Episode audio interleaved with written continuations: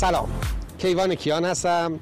مدیر آژانس جهانی استعدادیابی WTA اجازه می‌خوام راجع به دو زل دیگه مثلث مثلث متقاعدسازی ارسطو صحبت کنم. زل اتوس و زل پتوس. راجع به قاعده اون صحبت کردیم. لگوس حالا راجع به اتوس و پتوس صحبت بکنیم. برای متقاعد کردن دیگران من باید از اتوس و پتوس هم برخوردار باشم. اول اتوس. اتوس برای اینکه ذهن ما به مطلب یه خورده نزدیک بشه من می‌خوام اتوس رو با یه کمی مسامحه ترجمه بکنم به اتیکت به پرستیژ به شخصیت.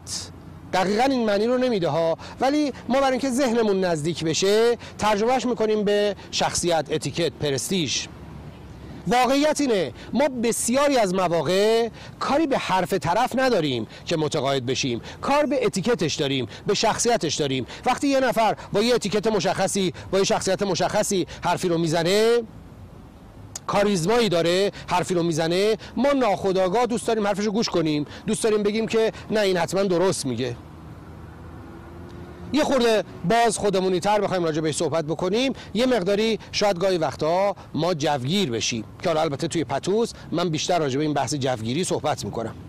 در اتوس ما باید کاریزما داشته باشیم. ما باید اتیکت داشته باشیم. باید شخصیتمون طوری باشه که فرد به واسطه ملاحظه این شخصیت برخورد با این شخصیت احساس بکنه باید تحت تاثیر حرفای این شخص قرار بگیره و حرف رو گوش بکنه.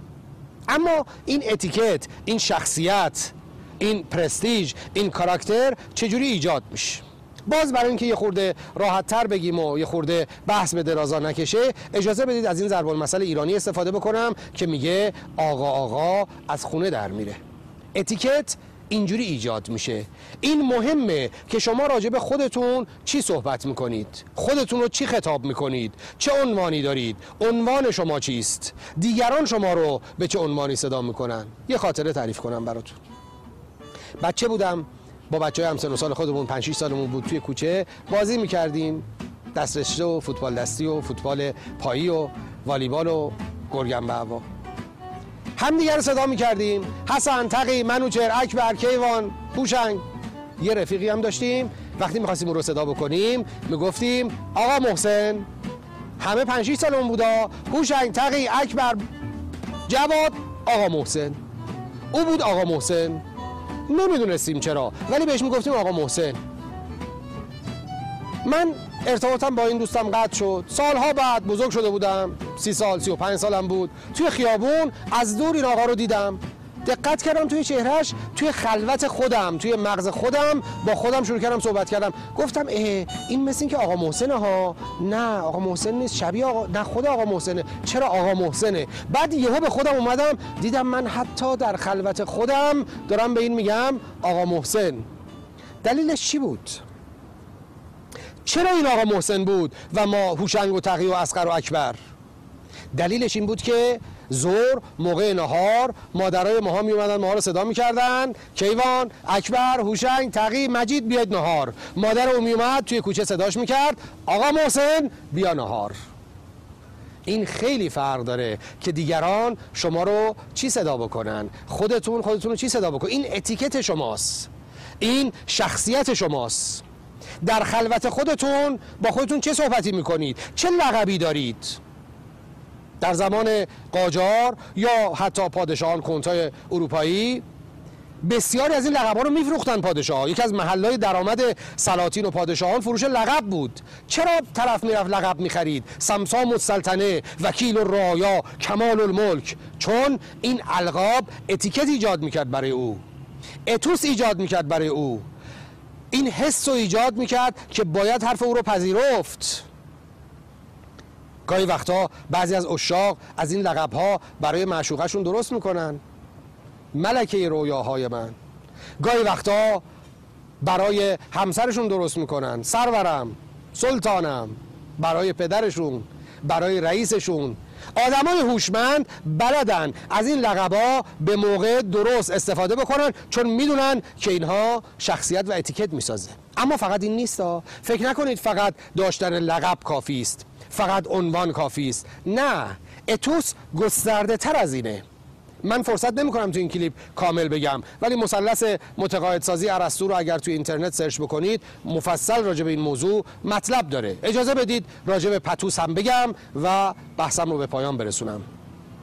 پتوس در واقع عبارت است از اون بخشی که منطق شما چیره میشه بر فرد. اون بخشی که شما می‌تونید از تایید دیگران کمک بگیرید. یه موقع من میام به شما میگم الان هوا تاریک شبه.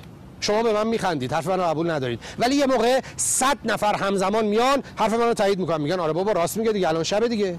اون وقت شما خندیدن دیگه براتون سخت میشه. دیگه شک می‌کنید. نکنه این داره درست میگه. ما به این میگیم سینرژی ما به این میگیم پتوس ما به این میگیم همراه کردن دیگران با خود. شما برای متقاعد کردن دیگران برای جادو کردن دیگران گاهی وقتا برای ارتباط برقرار کردن با دیگران گاهی وقتا نیاز به نیروهای کمکی دارید. این نیروهای کمکی سینرژی جمع. گاهی وقتا دیدید وارد یه مغازه میشید مغازه خلوت هیچ کس توش نیست. شما که میرید اونجا خرید می‌کنید بعد چند دقیقه اون مغازه پر آدم میشه. به خودتون قره میشید میگید پا قدم من بود. من اومدم تو مغازه پر آدم شد. نه پا قدم شما نیست. پتوسه. وقتی یه نفر توی مغازه است بقیه مغازه کسی نیست نفر دوم داره رد میشه ناخداگاه جذب اون مغازه میشه. نفر سوم می‌بینه دو نفر تو اون مغازه جذب میشه. خود به خود اون مغازه شلوغ میشه. پتوس یعنی جمع کردن نیروهای جمعی به نفع خودتون. متقاعد کردن جمع به واسطه همراهی انرژی سینرژی جمع. این هم ابزار داره. چطور ما می‌تونیم synergy جمع رو تامین بکنیم. خوشبختانه امروزه با این شبکه های اجتماعی کار ما یه خورده آسون شده مثال زدن های خورده آسون شده. یکی از اونها follower جمع کردنه. شما هر چقدر بیشتر follower داشته باشید توی کاری هر چقدر بیشتر like بگیرید توی کاری یعنی شما پتوس بیشتری دارید. synergy بیشتری رو تونستید تامین بکنید.